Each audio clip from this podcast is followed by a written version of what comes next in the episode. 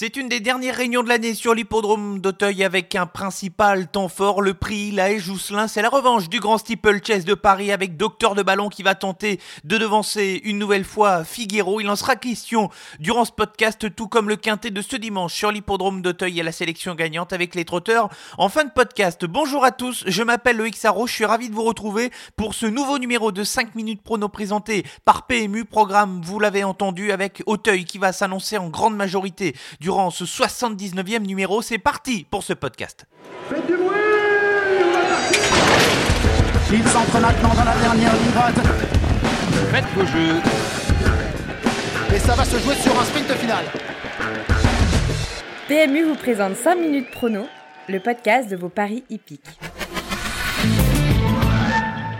Le bilan de la semaine dernière avec la sélection quintée dans le Grand Prix de Bretagne, 3 sur 5 avec la victoire qui est revenue d'un souffle à Diable de Vauvert. Déception avec mes incontournables Valzer di Poggio et Ferrywood qui ont fait un dernier kilomètre trop fort pour espérer se classer parmi les 5 premiers. Pas de coup de 3 et des regrets avec Dorgali qui n'était plus parti au galop depuis un peu plus de 2 ans. Ça a été le cas ce dimanche malheureusement. Il faudra le racheter pour sa prochaine sortie. Enfin déception également avec la sélection gagnante Feli Eleven le cheval était prêt à disputer la victoire lorsqu'il s'est montré fautif dans le dernier tournant. Il n'a pas semblé des plus à l'aise dans ce tournant-là. Un cheval qui a un moteur mais qui n'est pas forcément très pratique.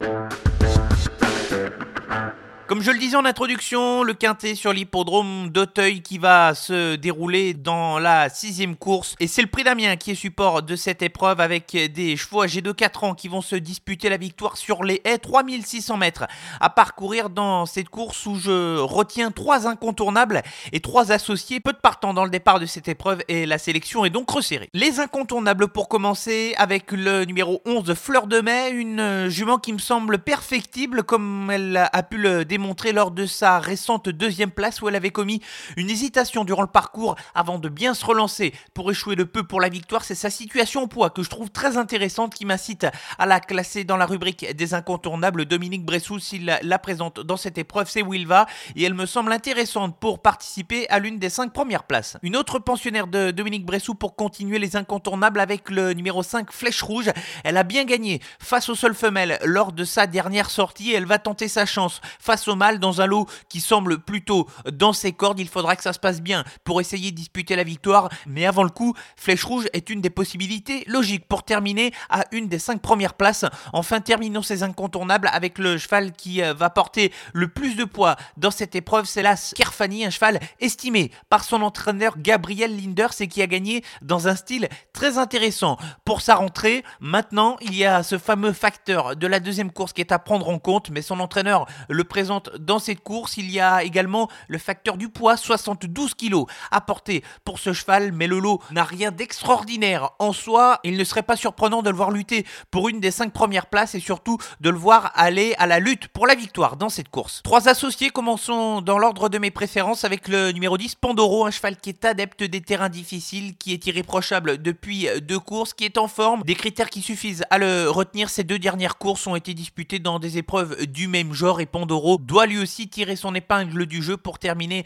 à une des cinq premières places de ce quintet. Je vais poursuivre la sélection avec un outsider assez amusant, le numéro 9, Manx. Il faut oublier ces deux dernières sorties qui ont été établies dans des lots nettement plus relevés de niveau groupe 3. Le cheval revient dans une catégorie où il avait très bien fait au début du mois de septembre. C'est un trouble fait en puissance dans ce quintet avec un entourage qui effectue le déplacement pour cette course avec des ambitions. Et enfin, le dernier associé de cette sélection c'est le numéro 6, Gingembre Menthe. Le cheval en a sans doute trop fait. Lors de sa dernière sortie, il sera peut-être pas plus mal. Sur cette distance de 3600 mètres, sa dernière tentative était sur 3900 mètres. Le cheval peut pimenter les rapports s'il est parfaitement détendu d'un bout à l'autre du parcours. La sélection pour le Quintet Plus de ce dimanche sur l'hippodrome d'Auteuil, ce sera la sixième course, le prix d'Amiens, avec les incontournables qui sont les numéros 11, Fleur de Mai, le 5, Flèche Rouge et l'As, Kerfani, et les associés dans l'ordre de mes avec le 10 Pandoro, le 9 Manx et le numéro 6 Gingembre Menthe.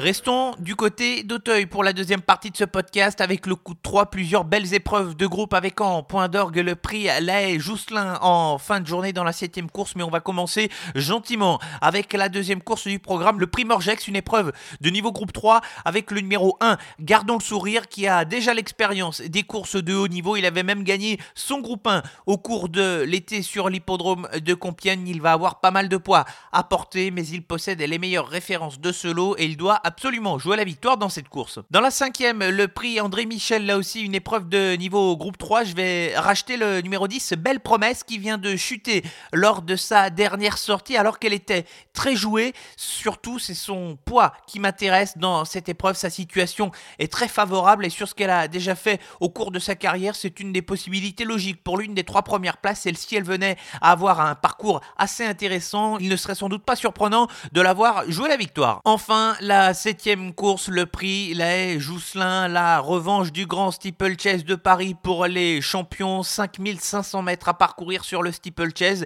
Et comme lors du grand steeple, je vais faire confiance une nouvelle fois à Figuero. J'espère que le cheval va parvenir à prendre sa revanche sur Docteur de Ballon, qui a été très bon dans la belle. 2 kilos d'avantage au poids pour le numéro 8 Figuero, qui n'a rien lâché dans la phase finale, même si Docteur de Ballon était le plus fort. J'y crois. L'entraînement de François Nicole, les couleurs de Jacques Détré, la montre d'Angelo Zuleni pour ce numéro 8 Figuero.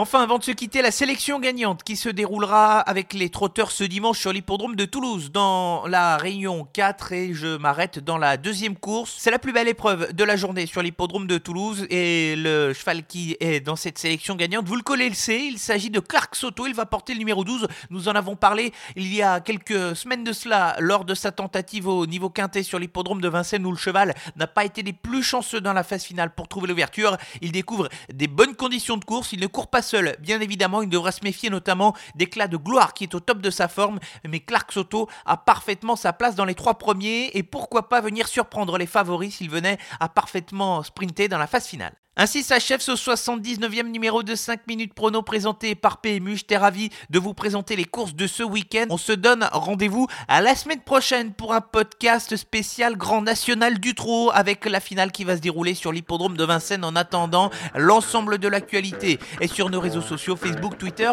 et Instagram. Bon week-end à tous.